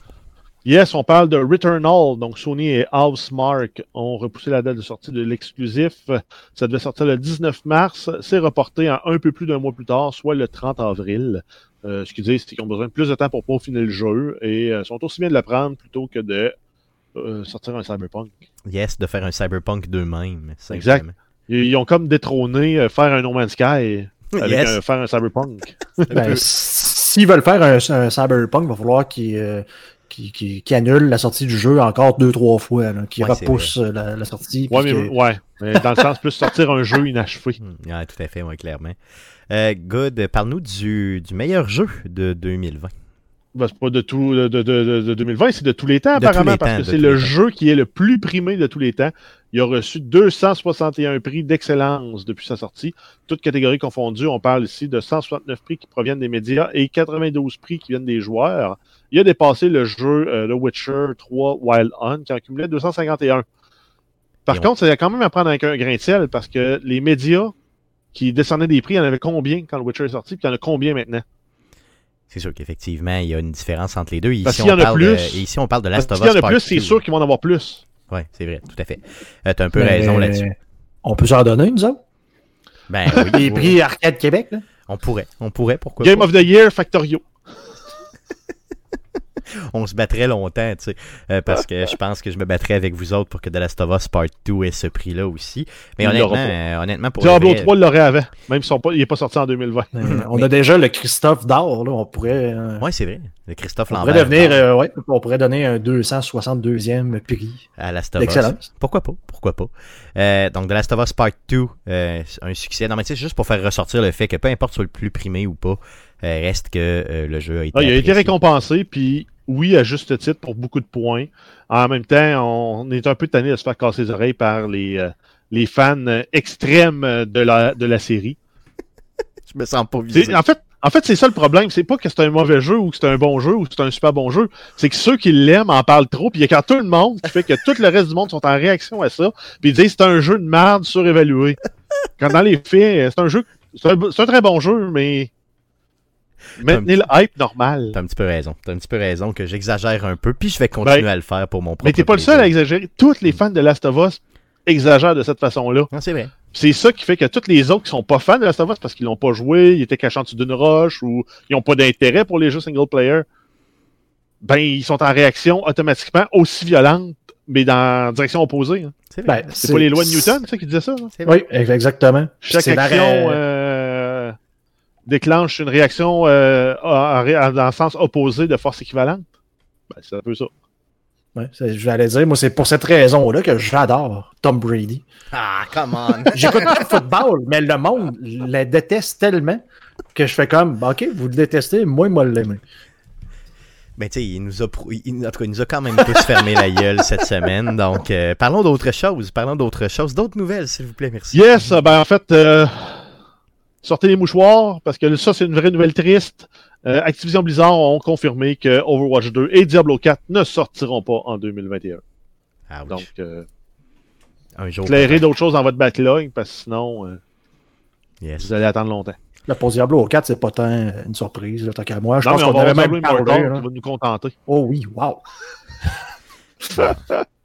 J'espère. En tout cas, regardez. euh, Ben, donc, en fait, s'ils si, sortaient une version de Diablo Immortal comme un petit frère de Diablo 3 qui peut se jouer sur PC, il pognerait le jeu. Probablement, oui. S'ils ont pris Diablo 3 puis ils ont enlevé les irritants puis ils ont fait de quoi de mieux avec pour, euh, mettons, le endgame, il y aurait pas du potentiel de nous faire attendre puis qu'on soit pas trop fâchés. Mais là, on va jouer sur un appareil mobile avec des contrôles médiocres puis du lag à côté. Ça sera pas super le fun. Non, ça c'est sûr. Euh, regardez, mais au moins, je, reconnais leur honnêteté. Tout de suite, ils font pas attendre les gens, puis sais, ils disent tout de suite au début de l'année, garde, il n'y en aura pas cette année, fait que euh, arrêtez de nous, nous, nous parler de ça. Euh, je les trouve honnêtes de ce côté-là, donc tant mieux. Euh, yes, parlons d'autre chose. Euh, oui, on a plusieurs infos en- en- concernant, en fait, euh, qui, qui proviennent de Netflix. On a Tomb Raider. Donc, le studio Powerhouse annonce une série animée de Tomb Raider sur Netflix. C'est une action qui va se dérouler après les événements des trois plus récents jeux, donc après le reboot de la série, euh, donc qui était commencé avec Rise of the Tomb Raider. Euh, c'est ça, oui, Oui, tout à fait, oui. qui était le premier de la série. Donc, euh, par contre, on n'a pas de date de sortie ni, euh, ni plus de détails que ça. Le studio Powerhouse est aussi derrière la série animée de Castlevania, que j'ai d'ailleurs commencé à écouter. Si tu veux, oui, t'aimes ça? C'est pas pire. Oui. Ben, c'est correct, là. C'est pas. euh, je suis pas tout cassé, mais euh, ça fait un job. Là. Moi, j'ai j'ai fini la première saison, puis j'ai écouté le premier épisode de la saison 2. Je suis pas super emballé. Là. La, la- la série est correcte, là, mais c'est pas. euh, Pas pire que ça, ouais. C'est pas. euh, Moi, j'ai écouté genre pas deux, sûr que je vais lui donner une deuxième euh, chance pour la saison 2. Ouais, j'ai écouté deux, trois épisodes de la, de la première saison, puis honnêtement, ça n'a juste pas donné. J'en, retiens. Ben, Il y en a juste quatre saisons dans la première saison. Ah, bon, c'est ben, pour tu ça que je l'ai complété au con- je l'ai Ah, fait au complet. Ok, ok, ok, ok, tu vois. Mais je sais pas, je- il me semble que j'ai eu un bon moment, mais je sais pas pourquoi je l'ai pas continué, honnêtement, ça n'a juste pas donné. C'était Euh, pas un excellent moment. Ouais, c'est Je ça. c'est dirais, euh, The Witcher, à mon avis, vaut plus la peine de mettre Ah ouais. les heures que Castlevania. good. Une autre série que Netflix nous, euh, nous propose. Yes, on parle ici d'une série animée de Sonic, donc euh, suite au succès du premier film, puis le succès quasiment assuré du deuxième. euh, On, se lance dans une série animée. Euh, ça va sortir à quelque part en 2022. Par contre, on n'a pas plus de détails. Bon, aussi simple que ça. Donc, tant mieux, Netflix qui continue à nous donner du stock en lien avec le jeu vidéo. Tu sais, tantôt, quand tu as dit Tom Rider, j'étais certain que tu allais dire Tom Brady. Tom Brady sur rendu- Netflix? Je suis rendu vraiment complètement, là, euh, Rise of the Tom Brady. Rise of the Tom Brady. ok, good. Donc, euh, passons à une nouvelle euh, peut-être un peu, euh, un peu moins joyeuse. Oui, on a en fait on a eu on a appris le décès de la- l'actrice qui prêtait sa voix là à, voyons à une des sorci- euh, qui incarne en fait- elle prêtait sa voix aux sorcières dans le jeu Resident Evil Village qui va sortir le 7 mai. Donc elle est décédée à 39 ans des suites d'un cancer du côlon. Euh, elle avait aussi produit là, quelques films et séries. Donc euh, c'est pas la première qu'on entend là, dans, dans le, qui œuvre dans le, dans le milieu du jeu vidéo là, qui décède de ce cancer-là. Donc allez vous faire checker parce que c'est dans la salle de mourir du cancer du cul. Yes, oui, tout à fait, clairement. Euh, Nomme-nous son nom, répète-nous son nom. C'est euh, Janet Mouse, Yes. comme la souris, mais M-A-U-S. Yes, donc 39 ans, c'est beaucoup, beaucoup trop jeune pour décéder. Parce qu'on avait Total Biscuit aussi, là, qui est décédé. La même chose il y a euh, quelques années. Tout à fait, clairement. Euh, good. Parle-nous de, de, de nouveaux studios qui viennent s'établir à Montréal. Yes, on a l'annonce de deux nouveaux studios. On parle de Deck 13, euh, qui est euh, Focus Home Interactive, qui annonce justement l'ouverture de leur studio. C'est un studio qui va offrir du support de développement aux jeux de la filiale euh, du studio Deck 13 de l'Allemagne. C'est une ouverture qui est prévue pour 2022. Et on a également Quantic Dream, le studio français qui annonce euh, l'ouverture d'un studio à Montréal. C'est un nouveau studio qui sera sous la gouverne de Monsieur Stéphane Dastou. Quantic Dream, on se souvient bien, là, sont derrière les jeux comme The Nomad Soul, euh, Fahrenheit, et plus récemment, on a Heavy Rain, Beyond Two Souls et Detroit Become Human. Yes, donc deux gros studios qui viennent s'établir encore une fois. Donc on est rendu à plusieurs, plusieurs, plusieurs, plusieurs studios à, à Montréal. Euh, Je crois clairement que Montréal est devenu euh, une plaque tournante de jeux vidéo là, et que les gens euh. Yes, bah, il y a ça aussi, là, clairement. Donc, on pourrait en parler. là. C'est sûr qu'il y a des, euh, y a, y a- y a des incitatifs, disons, euh, gouvernementaux euh, pour que ces, ces gens-là puissent euh, venir s'installer. Mais quand même. Exact, euh, ils, ont- ils reçoivent des, des- des subventions au niveau de l'électricité, de l'Internet et des salaires, une partie des salaires des employés. tout à fait. Par contre, ça, ça garde l'expertise et ça fait de la job chez nous. Donc, Exact, ça développe l'ex- l'expertise. Puis ces gens-là, après, s'ils se demandent des studios euh, purement québécois, ben, c'est arrivé là, plusieurs fois qu'on a sûr. vu des développeurs euh, chevronnés d'Ubisoft ou de Electronic Arts euh, partir et démarrer leur, leur propre studio indépendant. là. Donc, c'est une preuve que l'expertise se développe au Québec, reste au Québec en quelque part. On encourage notre économie là, euh, technologique. Tout à fait, tout à fait. Donc, euh, merci de venir s'établir chez nous. Euh, parlons de plusieurs nouvelles concernant Electronic Arts. Euh, oui, on commence avec Anthem. On a la suite d'Anthem euh, qui va qui, qui, pourrait être annoncée dans les prochaines semaines. Par contre, là, les développeurs euh, sont en attente de voir, là, ça va être présenté au grand bonze d'Electronic Arts pour savoir si on continue le jeu ou on arrête, là, compte tenu où on est rendu, puis compte tenu de la réception du premier opus de la série. Yes, donc euh, vous allez le savoir dans les prochains jours slash semaines, à savoir si ça continue ou pas. Ils sont en réflexion, donc est-ce qu'ils tirent la ploie ou est-ce qu'ils continuent à maintenir ce jeu-là en vie? Euh, si j'ai une prédiction à vous faire, ça va être tirer la ploie simplement. Donc euh, j'ai pas mal, je suis pas mal, pas mal certain que ça va euh, être considéré comme un des grands flops de, de Ah oui, Electronic Arts. le Destiny Killer. Yes, oui, bien sûr. C'était supposé de mettre fin à Destiny, puis finalement, ben, ça n'a jamais eu le cas, puis Destiny s'est tué tout seul. Fait Mais en même temps, on s'entend que on blâmait depuis des années Electronic Arts de ne pas prendre de risques avec des nouvelles euh, propriétés intellectuelles. Ils le font, on les blâme encore. Ah, c'est sûr, mais les autres, ils vont toujours être perdants, peu importe ce qui arrive. C'est les méchants. C'est les méchants, ces gens-là. Yes, parle-nous de ces méchants-là encore, d'autres nouvelles. Yes, on a Apex Legends, la version Nintendo Switch du jeu va être disponible le 9 mars 2021. Et en compensation, les joueurs qui vont se joindre au jeu là, pour se créer un nouveau compte, à partir de cette date-là, sur la Switch, vont se voir remettre 30 niveaux gratuitement là, d'avance dans leur, euh, dans leur euh, Season Pass de la saison 8. Yes, parce que la saison 8 est déjà débutée Il- ailleurs. yes, ça a commencé euh, la semaine dernière. Yes, tout à fait. Donc, euh, il va falloir euh, que donc les gens vont être capables de tout de suite être à niveau là, en jouant sur Switch. Donc, tant mieux. Je sais pas par contre comment le jeu va sortir sur Switch. Euh, si on se rappelle de l'expérience, Guillaume, que tu avais eue avec Rocket League sur Switch, euh, c'était peut-être pas convaincant tant que ça. Là. Effectivement, là, c'est pas fait pour jouer à des jeux de haute précision comme ça. C'est ça. Donc, euh, j'ai hâte de voir un peu comment ça va sortir. Vu que c'est gratuit, je risque de l'essayer sur ma Switch puis vous revenir. Euh, mais honnêtement, euh, en tout cas, je sais pas. Euh, En tout cas, il y a une bonne connexion Internet, euh, ça c'est certain. Euh, sinon, Electronic Arts se, se relance dans les jeux de football de la NCAA. Yes, donc c'est le, le college football qui va reprendre du service après un arrêt de presque 7 ans. Donc ça avait été terminé en 2014. Là, ça va repartir probablement pour une édition 2022, peut-être en courant d'année. Yes, tout à fait. Donc, il y avait eu des problématiques avec justement la rémunération des joueurs collégiaux. Donc, comment tu les payes, ces gens-là, qui sont pas encore des vedettes, mais qui font partie du jeu. Donc, tu utilises leur nom, leur image et tout ça. Puis, de l'autre côté, ben, tu n'es pas en mesure de les rémunérer. Donc, là, euh, ils sont probablement entendus avec ces gens-là pour être en mesure de les payer. Et, euh, et là, de, reprendre ce type de jeu-là. Euh, beaucoup, beaucoup de fans de la NCAA qui sont excessivement contents de voir ce jeu-là euh, renaître, simplement. Un autre gros achat dans le monde du jeu vidéo, quelque chose qui s'est vendu assez cher. Yes, on a Gearbox Studios qui ont été achetés par Embracer Group au coût de 1,3 milliard de dollars US. Donc Embracer Group est une compagnie suédoise qui possède déjà THQ Nordic et Koch Media.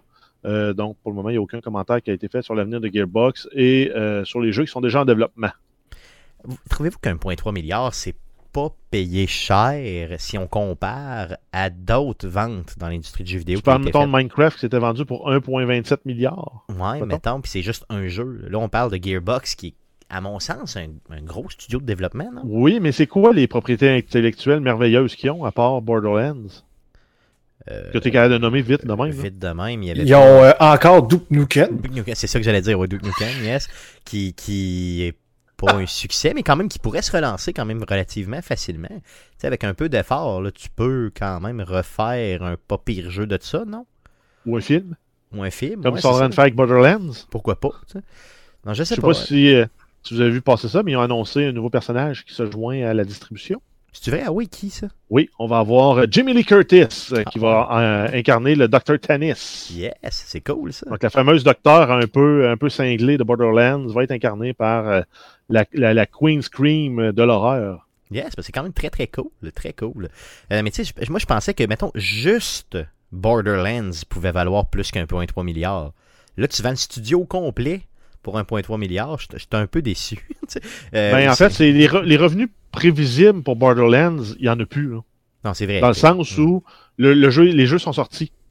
faudrait qu'il y ait un autre jeu qui s'en vienne. Si tu prends des jeux, un jeu comme Minecraft, c'était une talle inexploitée, inexplorée. Ils ont sorti Minecraft Dungeons de ça. Ils s'en sont servis comme tech démo pour euh, HoloLens, si on parle de Microsoft ici. Donc, ils s'en sont servis beaucoup plus pour montrer. Puis en même temps, ils peuvent le montrer à n'importe qui parce que c'est family friendly. C'est vrai, c'est vrai. Qu'il y a eu des BD en masse qui ont été faits, des spin-offs, des séries interactives sur Netflix. Non, clairement, clairement. Il y a peut-être. euh, c'est peut-être moi là, qui a disjoncté. là, parce que au fond, c'est c'est quoi? C'est c'est- c'est Bethesda. C'est la vente de Bethesda qui m'a complètement renversé là, avec leur quoi? 8 points quelques millions, milliards, pardon. Euh, je me suis dit, voyons, ça se peut pas que ça vale ça. Et Ben, c'est pas que- Bethesda, c'est euh, Zenimax. C'est Zenimax au complet, ouais, c'est vrai, vous avez raison. C'est plus large que juste Bethesda. Ouais, c'est vrai, tout à fait, tout à fait. Donc, c'est moi, c'était plusieurs studios, c'était pas un seul studio. Là. Non, Puis on s'entend que des franchises actives, on a Doom, on a, euh, on a Fallout, on a Skyrim, on a des nouvelles qui s'en viennent avec. Euh, me souviens plus, là. c'est pas Starlink. Ben- Starlink, c'est le- l'Internet d'Elon Musk, mais l'autre, c'est comment il s'appelle? C'est Star, Star, euh, Star quelque chose Starfield. Starfield. Starfield. Yes, yes, merci. Ben, Ouais. Même encore là, ils ont aussi euh, The Elder Scroll Online qui roule encore puis qui ramasse de l'argent euh, C'est vrai. À chaque mois. tu sais, Ça, ça fait partie Puis des, on des Fallout revenus. 70 76 qui fait la même chose aussi. C'est vrai. Non, non, c'est vrai. Euh, c'est c'est clair que c'est pas comparable, mais j'avais l'impression que, tu sais, que c'était à peu près des, des studios du même niveau, mais plus j'y réfléchis, effectivement, plus. Mais après euh, ça, on sait pas c'est quoi le niveau de dette, on sait pas c'est quoi les états financiers du, du studio avant l'achat. mais c'est quand même 1,3 milliard. Là. Faut, faut, faut pas se dire que c'était peu d'argent. là. C'est quand même Non, beaucoup, mais exact, mais euh, 1,3 milliard, si le studio euh, aurait pu aller chercher 3 milliards, mais il y a pour 1,7 milliard de dettes, Ouais, c'est sûr que. Ben on claire les dettes puis on l'achète pour 1,3 milliard. En quelque part, oui, l'investissement est plus que ça, mais Non, non, c'est clair. C'est sûr. donc, on euh, entente avec les créanciers pour dire je vous- on vous le rachète à temps dans le dollar. Puis Ça, euh, mais, voilà, je pense on pas a que, la dette. mais je pense pas que cette transaction-là sur le. ça, ça se reflète sur le gamer, là, au sens où je veux dire, le, le Gearbox va continuer ses opérations comme il le faisait. La personne qui travaille là-bas va continuer à développer ce qu'elle travaillait, puis c'est tout. Là. Des bonnes chances que oui. Hmm, Plus ça, ça m'étonnerait que ça change grand-chose, mais sait-on jamais. Euh, good, allons-y avec euh, d'autres nouvelles. Yes, on a Bleeding Edge, on a le studio Ninja Theory qui annonce qu'il n'y aura plus de nouveau contenu pour le jeu. Euh, c'est un jeu qui demeure disponible, c'est un jeu qui est encore jouable, c'est un jeu qui est exclusif euh, Xbox One et PC. Par contre, ça n'a pas eu le succès attendu par le studio. Ça, ressemblait un peu à un euh, Overwatch, mais un peu plus gore. Mais si on regarde vite les stats, en janvier 2021, sur Steam, le jeu a enregistré un maximum de 11 joueurs simultanés. Donc, un franc succès commercial. Aïe, aïe, hein. C'est sorti quelque chose comme quoi en février 2020, donc ça a un an grosso modo le jeu. Euh, donc, Ouais, c'est euh, mort. Yes, C'est très euh, pratique, là, yes. on s'entend.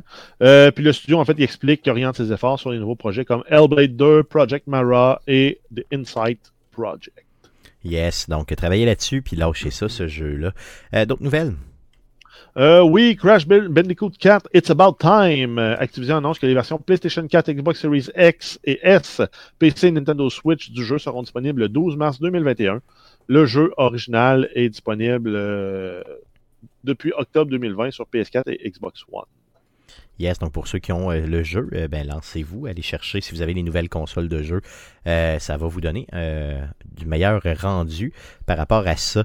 Passons à la section événementielle. Yes, donc vas-y pour les événements qui s'en viennent ou qui ont oui, en fait, on, on commence avec le E E3 2021. C'est confirmé en fait que le ce sera une édition officiellement en ligne, planifiée en ligne, prévue en ligne. Ce ne sera pas comme un, un plan de secours comme l'année passée. Là, ils vont pro- produire l'événement comme un événement en ligne.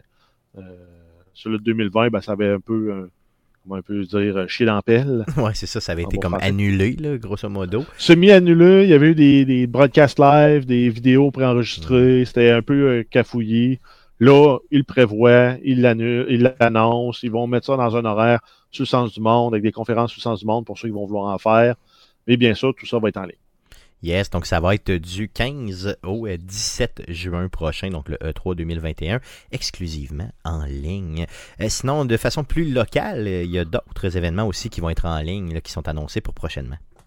Euh, oui, on va avoir le ShawiCon 2021 qui va avoir lieu les euh, 27 et 28 février 2021. Ça va être une édition spéciale en ligne et complètement gratuite. C'est la sixième édition de l'événement. On a Denis Talbot qui sera le président d'honneur euh, de l'événement cette année.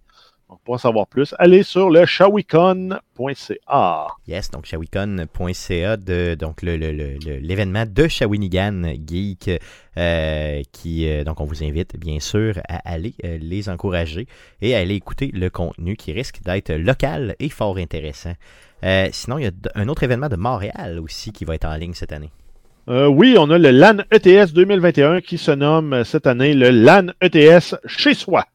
Ça va être euh, essentiellement des tournois. Donc, euh, à toutes les semaines, en fait, au mois de mars, toutes les fins de semaine, on va avoir des tournois. On va avoir Valor- Valorant euh, du 6, euh, le 6 et 7 mars, NHL 21, 13-14, Rocket League 2021 et Leagues of Legends, euh, League of Legends 27 et 28 mars. Pour participer au tournoi, ben, vous vous procurez des billets euh, sur le site web au lanets.ca. C'est présentement en vente. Sinon, les tournois vont pouvoir être suivis gratuitement sur le net. Yes, donc allez sur le lanets.ca pour vous tenir au courant. Euh, le LAN ETS qui est un, gros événement dans le- à, à- à toutes les années à Montréal. Donc euh, on garde ça en vie euh, malgré euh, la pandémie mondiale. Donc allez les encourager. Euh, J'ai aimé la formule de le faire sur plusieurs fins de semaine comme ça. Comme ça, tu tu, tu, tu, tu te tannes pas d'écouter un tournoi. Euh, où tu peux cibler euh, une fin de semaine avec un tournoi qui Ouais, t'intéresse où plus. tous les tournois se cannibalisent pas pour euh, Yes, c'est ça, le- ils sont pas en même les, temps. les- les spectateurs. là. Yes, c'est quand même très très bien honnêtement. Donc très très belle formule euh, encore une fois cette année. Euh, sinon parlons de CD Projekt Red qui vit des moments assez difficiles. Euh, oui, le studio a expliqué avoir été victime d'une attaque informatique majeure. Les hackers auraient eu accès à plusieurs documents confidentiels, au code source des jeux euh, Cyberpunk 2077, The Witcher 3 et Gwent. Il y aurait également eu une version non publiée du Witcher 3. Euh, maintenant, les hackers menacent de publier toutes les informations sur le web. En fait, ils avaient laissé un document de demande de rançon directement sur les serveurs en disant Ah, ah, vous avez 48 heures, sinon on fait une fuite totale ou partielle de ces documents-là. Mais si qu'est-ce qu'ils vous, euh, veulent Qu'est-ce qu'ils veulent? Je veux dire, ils veulent de l'argent. Ouais, de l'argent. Ah ouais, ok. Ils veulent de l'argent. Ils vont vouloir se faire payer en bitcoin. J'imagine, ouais, c'est ça, comme ça c'est pas retraçable. Euh, ok, ok. Donc euh, ces hackers-là qui. euh, par contre, euh, le studio a réagi, là, a répondu un Oui, peu. oui, ben, grosso modo, ils ont publié l'intention de ne pas négocier avec les malfaiteurs, ils ont avisé les autorités, il y a une enquête qui est en cours, et le studio souligne qu'aucune donnée personnelle n'a été volée. Donc, si vous avez ouvert un compte là, sur un des sites web de CD Projekt ou pour jouer à un des jeux, en théorie, vos données sont encore en sécurité. Vous pensez quoi de ça, euh, ces hackers-là qui, est-ce que- Premièrement, c'est-tu vrai ou pas qui ont réussi à avoir toutes ces données-là? Euh, J'imagine que oui, si CD Projekt Red nous le dit. Euh, D'un autre côté, je veux dire, ils peuvent faire quoi avec ça? C'est quoi les dommages que tu peux faire à une compagnie du genre quand tu as ces données-là? Je veux dire, ça Ben, tu peux exposer dur à plus- dire. Tu peux exposer, exposer toutes les mécaniques du code qui ne sont pas protégées par des brevets, mais qui font le succès de leur jeu. Ça peut, ça peut faire partie de ça. Ouais. Euh, tu peux voir le code source aussi pour euh, venir le pirater. On s'entend que c'est des jeux single player pour la plupart. Donc, tu n'auras pas un avantage à te créer un trainer pour ces jeux-là, mais ça va te permettre de te créer des logiciels pour venir modifier tes stats in-game. Ça va te permettre. euh, En fait, le plus dangereux, c'est probablement les documents confidentiels. On ne sait pas la teneur de ces documents-là. Mais Mais ça, ça peut être des mémos internes, ça peut être des rapports de ressources humaines qui, qui parlent du climat toxique ou du mauvais climat. Ou de- ouais. Donc, certaines décisions qui ont été prises un peu à la volée. euh, exact, peut-être les états financiers de la compagnie. Ouais. Guillaume, tu disais quoi par rapport à ça par rapport à... Ah, je faisais juste dire que pour le code source, ça changeait pas grand chose, surtout pour un jeu euh, comme ça, là, tu sais, Ouais. euh, qui est single player, tu sais, ça. Je, je veux dire, le jeu est probablement des jeux piratés euh, avant même. Tu n'as pas besoin du code source pour, pour, avoir, pour, pour avoir accès à ça. Les trainers, ça existe déjà. Il y a déjà des modeurs qui changent le jeu de façon légale, si on veut. La seule chose que ça pourrait changer, c'est que tu aurais un genre de clone chinois de Cyberpunk, là, tu sais, comme Oh on oui, c'est avait ça. vu là, avec euh, euh, Bethesda, c'était quoi? C'était Fallout Shelter, là, tu sais, où ce qu'on disait que c'était carrément de- des bouts de code de, de Ouais, Fallout Shelter Westworld. c'est ça, exact. Là, tu sais. fait que peut-être que tu pourrais avoir genre euh, China Punk à un moment donné. euh, Ouais, c'est ça, je comprends. Ouais. Sais, dans le fond, des, des gens sans scrupules. pour de vont, euh, pour de genre le- le- l'espionnage industriel plus que Ouais, c'est ça. pour le commun des mortels. là. Good, good. Donc, euh, donc, en tout cas, au moins, on va en, on va en apprendre plus dans les prochains jours. J'en suis pas mal persuadé, considérant qu'ils veulent pas négocier et que là, la police est là-dedans et tout. Donc, j'imagine qu'ils prennent ça très, très au sérieux. Euh, une dernière nouvelle concernant le jeu vidéo, mais une grosse nouvelle. Yes, ben en fait, on a deux, deux oui. sous-nouvelles concernant Google Stadia. La plus grosse, là, la première, c'est Studio de jeu. Ils ont décidé de fermer euh, les studios de jeu de production de Google. Là. Ils se sont rendus compte que oui, OK, on est fort dans le cloud, on est fort dans les applications, mais on est poche dans les jeux vidéo. Fait qu'on va devenir une plateforme de diffusion de contenu des autres. Par contre, ça leur coupe toutes les, euh, les, les possibilités d'avoir des titres exclusifs à leur plateforme là, qui entraînerait, qui pourraient amener beaucoup de joueurs à, à se pointer là. Mais c'est pas, pas le but un peu, juste- justement, de, de- de- de créer une plateforme du genre, de faire ton propre contenu dans le but de vendre ton contenu sur la plateforme Exact, et de faire ben oui, 100% tu veux de profit? Tu, tu veux vendre ta plateforme, ben, il faut que tu aies du contenu que les autres n'ont pas. Là.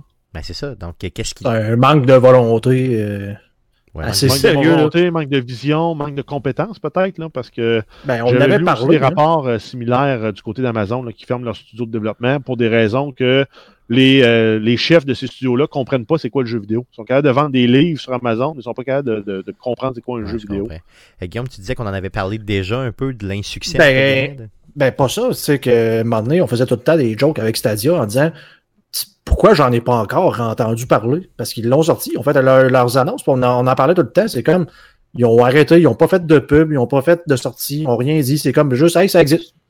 Puis c'est comme tombé mort de même. C'est un gros, gros manque de volonté de leur part, tant qu'à surtout, moi. surtout, surtout avec euh, la nouvelle génération de consoles qui s'en venait, OK? Eux, ils étaient juste au bon moment, OK? Ils étaient quoi, un an avant la sortie de la, la nouvelle génération de consoles, on avait Stadia qui apparaît. Donc moi, je pense que c'est le meilleur moment pour tuer toutes les consoles avec ce type de service-là. Au sens Mais où tu, tu n'as plus besoin de console, tu achètes tes jeux chez nous et tu peux les jouer direct à- sur ta télé avec un minimum de, de, de, de- de- de- d'investissement, là, un genre de 120 d'investissement qui Mais inclut Imagine, la là, tu as un manette Call of Duty qui sort là-dessus deux mois avant, sur- avant toutes les autres consoles, là, mettons. Ouais, ouais, oui. Il va aller t'en chercher du monde. là. Mais je comprenais pas pourquoi euh, ces gens-là n'étaient pas plus agressifs avant la sortie des nouvelles consoles. Je veux dire, c'est... Parce c'est- que le, le meilleur exemple, je pense, euh, contemporain de tout ça, c'est Microsoft. Et de voir tous les efforts que ça leur a pris pour devenir un joueur majeur, là, on, on oublie ça, là, mais ça a été compliqué là, à Microsoft. Là, mais c'est pas pour rien qu'ils ont acheté un paquet de studios. Écoute, ils viennent d'acheter Bethesda, là, euh, Zenimax. Ça prend de, de gros efforts pour arriver à percer comme un joueur majeur dans le jeu vidéo. C'est pas juste parce que tu t'appelles Google que tu peux arriver. Hey, Google, une nouvelle technologie, fait comme Bon, on va s'asseoir, on va se croiser les bras, puis on va Puis- On s'entend que là, on parle, c'est un gros impact. C'est 150 studios de développement qui sont impactés. là. Donc, soit des jeux qui, des studios qui ferment complètement ou des jeux qui abandonnent tous leurs projets Stadia. Euh, c'est beaucoup, là. C'est énorme, c'est énorme, c'est un impact majeur là, dans Mais le jeu vidéo. si tu prends là-dedans, là, c'était des- mettons que c'était tous des nouveaux studios. hein. T'as aucun nouveau studio qui a sorti un, un- un succès AAA le leur- à leur premier jeu. Mais non, c'est sûr que non. Ils sont tous fait les dents sur. Peut-être, oui, à l'époque, quand c'est sorti, si on le regarde maintenant, c'était du calibre de ce qu'il y avait sur les consoles ou sur les euh, sur PC. Mais les, les exigences étaient plus basses aussi. Là. Maintenant, le jeu évolue, avance. Maintenant, tu me sors un jeu digne, comme Terraria, par exemple. C'est un, un autre exemple qui vient avec la nouvelle. Mais tu me le sors dix ans avant sa date de sortie. Ce jeu-là, c'est un, succès monstre. C'est un, un triple A assuré. C'est la qualité d'un Mario Bros, un platformer, avec des mécaniques de crafting. Tu le sors au, moment où le jeu est sorti. Ben, c'est un excellent jeu indie, mais c'est pas un triple A. C'est vrai. Mais tous les studios qui auraient développé pour Stadia auraient pas pu sortir un jeu AAA de la trempe d'un Assassin's Creed Valhalla ou d'un euh, Cyberpunk ou d'un Destiny. hein. Mais non, pas au début, début. là. Il aurait fallu que Stadia achète. a pris des- un puis deux jeux, donc c'est un 4 à 6 ans d'investissement en termes de temps pour chaque studio. Donc, un peu, non, le, le constat que tu fais, c'est qu'ils sont pas assez patients. Ils sont pas assez patients puis ils ont pas peut-être pas mis leurs œufs aux bonnes places. Ils auraient peut-être dû acheter des studios existants. Ouais, c'est ça.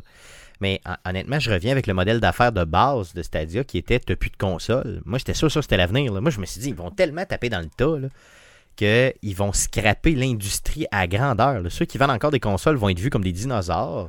Et ces gens-là vont vraiment, vraiment péter la baraque de façon intense et totale. Mais en même temps, c'est qu'ils sont pas à la place, ils étaient pas à la bonne place pour pouvoir amener la transition. Microsoft est à la meilleure place pour faire la transition. Ils, ont- ils viennent de vendre du nouveau matériel. Ils sont de plus en plus vers leur off-cloud. Mhm. Ils vont pouvoir faire la transition. Prochaine génération, là, la console va être vraiment optionnelle pour jouer à tous les jeux de Microsoft. Oui, surtout avec ce qu'on voit présentement avec la Game Pass et tout. Là. Euh, puis avec le fait aussi qu'ils te donnent des jeux avec la Game Pass puis des jeux AAA qui viennent de sortir. là. Tu sais, qui, qui, qui sont. Exact, mais c'est entre autres le- tout l'intérêt de cette grillée de studios de développement euh, first party, comme on appelle, là, donc des les Microsoft Studios. Ça va permettre de prendre tous ces jeux-là, de les mettre sur la Game Pass, mettons, pendant un an. Après ça, de les vendre avec 20% de rabais pour tous les membres Game Pass, si tu veux le garder. Sinon, ben, tu le perds, puis c'est tant pis. Est-ce qu'on prédit euh, la, la, la- complètement la mort de Stadia d'ici, mettons, deux ans? Bon, on l'avait prédit euh, à la sortie, on lui donnait trois ans. Fait qu'il reste deux ans. Euh, Pour vrai, là, Soit le la durée moyen mort. d'une application Google, c'est deux ans. ah, euh, c'est trois vrai. ans. Ah, c'est vrai. Euh, Guillaume, vas-y, vas-y. Non, j'allais dire soit la mort, soit qu'ils vont vendre leur technologie à un, un Nintendo, un peu importe, là, qui n'ont pas cette euh, volonté ou capacité actuelle de dire on s'en va dans le cloud, donc peut-être, je sais pas. Non, mais je trouve ça Parce que décevant. Microsoft l'ont dit, Hmm. leur plus gros compétiteur, c'est Google et Amazon pour les prochaines années. C'est pas Ouais. Sony, c'est pas Nintendo, Hmm. à cause du cloud. Mais je trouve ça décevant parce que honnêtement, pour avoir joué à Stadia, là, pour avoir acheté un gros jeu sur Stadia qui est Cyberpunk, c'est outre le fait que Cyberpunk fonctionnait pas bien, je veux dire à cause du jeu lui-même, le Stadia fonctionnait parfaitement. Ça m'a impressionné. Je jouais sur une, jouais sur une télé HD avec un Chromecast Ultra, là, bien sûr fourni par Google, avec la manette de Google. C'est un shooter, là, ok? Puis je jouais avec une connexion genre quelque chose comme 15 mégabits puis ça roulait parfaitement. Tu sais, ça prenait pas grand chose. On, est, on est rendu là, là. Ça Mais- prend ça. Là. Mais imagine-toi, euh, euh, euh, parce que là, en plus, on en a parlé tantôt là, de, de Sony, mais imagine Sony, on vit dans un drôle de temps, là, ben, présentement, mais qui ont de la misère à fournir les, les consoles, puis je sais pas pour vous autres, mais moi j'ai un paquet de monde dans mon entourage qui me pose la question de savoir quand est-ce qu'il va y avoir des PlayStation Ah, ben oui, disponibles. ben oui, ben oui. Il n'y en a pas. Mais imagine que tu pouvais juste te commander une manette de PlayStation ou jouer avec toute autre manette, puis de dire, ben, je vais jouer à The Last of Us Part 2 sur ma connexion de Sony Cloud qui En existe. claquant des doigts, là. Et j'achète le jeu parce qu'il n'est pas disponible. Et, je viens, et voilà, Sony vient de vendre un jeu de plus qu'ils ne peuvent pas présentement parce qu'ils sont juste pas capables de fournir leur console. C'est vrai que c'est ça. Imagine comment. C'est de l'argent ramassé à terre, là, pour le vrai. C'est fou, là.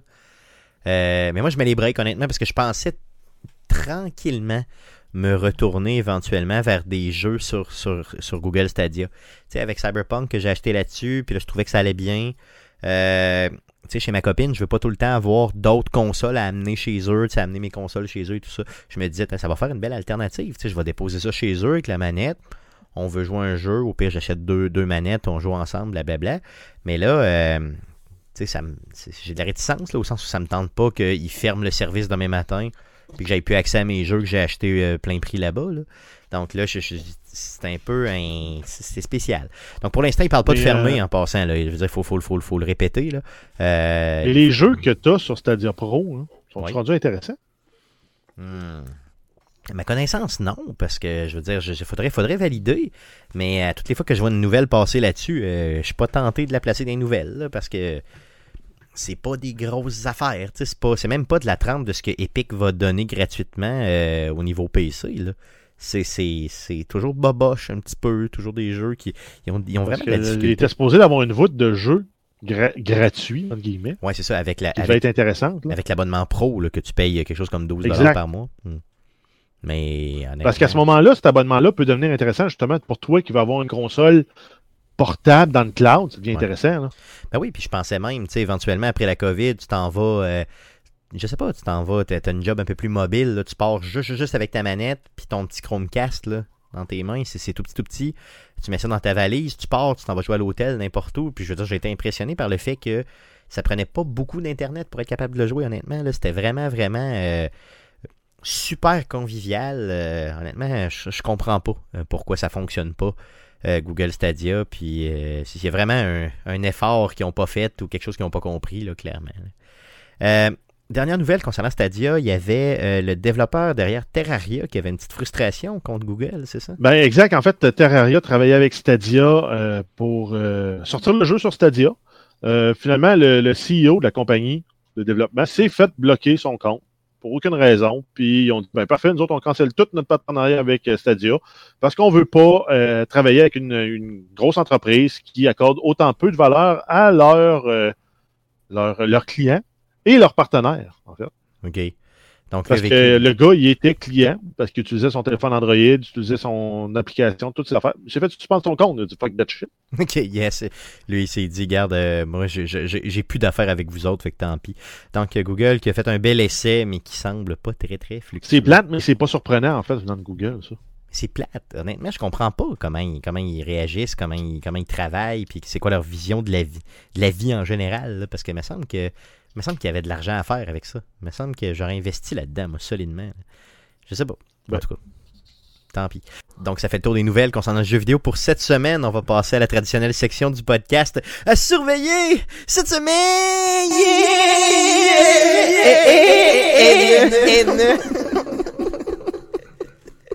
Donc, qu'est-ce qu'on Euh, donc, on commence avec les jeux gratuits de PlayStation Plus pour le mois de février. On a ici euh, Destruction All-Star sur PlayStation 5. On a Control Ultimate Edition sur PlayStation 4 et PlayStation 5. Ça fait beaucoup de mécontents quand cette nouvelle-là est sortie parce qu'il y a plein de monde qui se sont garochés sur la Control Ultimate Edition pour jouer sur la PlayStation 5 et sortie gratis pour les abonnés. Yes. Euh, ça comprend tous les DLC et la version améliorée pour PlayStation 5, donc c'est d'où là le mécontentement de beaucoup de joueurs. Sinon, on a Concrete Genie qui sort sur euh, PS4. C'est un jeu qui est déjà disponible aussi en euh, téléchargement. On a Assassin's Creed China pour souligner le nouvel an chinois. Ubisoft remet gratuitement la version PC du jeu Assassin's Creed China. Donc, c'est un side-scroller d'Assassin's Creed avec des mécaniques stealth, des mécaniques un peu style Prince of Persia vintage. Euh, vous avez jusqu'au 16 février pour récupérer le jeu sur Ubisoft Connect. Ensuite, on a Little Nightmares 2 qui sort le 11 février euh, sur PlayStation 4, Xbox One, Switch et PC. Bien sûr, c'est compatible avec les consoles de nouvelle génération. Ça libère également des fonds dans la banque à Stéphane Oui, pour les jeux je- précommandés. Très hâte d'y jouer on va d'ailleurs. récupérer un 30 ou 40 dollars euh, à cet endroit-là. 53 dollars pour être précis. Combien? 53. Ah, il est cher. Il est, il est très cher, effectivement, mais il, dire, la démo me l'a vendu. Euh, euh, bon. oh, yes. Sinon, ensuite, on a Super Mario 3D World plus Bowser's Fury qui sort le 12 février 2021. C'est un exclusif sur la Nintendo Switch. Sinon, on termine avec les jeux gratuits du Epic Game Store. Donc, jusqu'au 11 février 2021, vous avez For the King et Metro Last Light Redux. Et du 11 février au 18 février, vous avez Alcyon 6 ou Alcyon 6. Yes, donc ça fait le tour euh, de ce qu'on surveille cette semaine et ça fait le tour aussi euh, du podcast de cette semaine.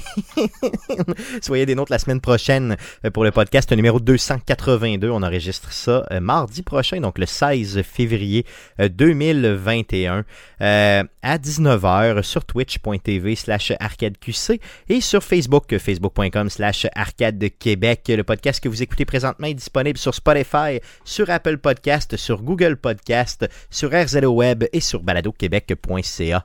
Une version agrémentée de musique est aussi disponible sur le site de CKRL 89.1.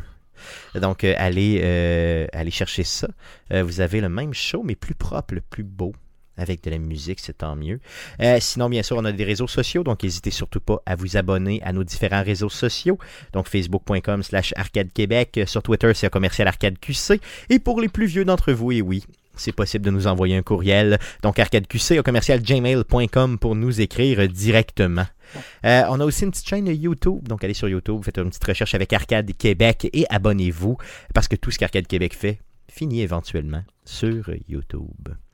Merci les gars d'avoir été là euh, encore une fois cette semaine avec moi. Merci surtout à vous de nous écouter et revenez-nous la semaine prochaine pour d'autres contenus de jeux vidéo. Et peut-être un chef d'orchestre, sait-on jamais. Merci beaucoup. Salut.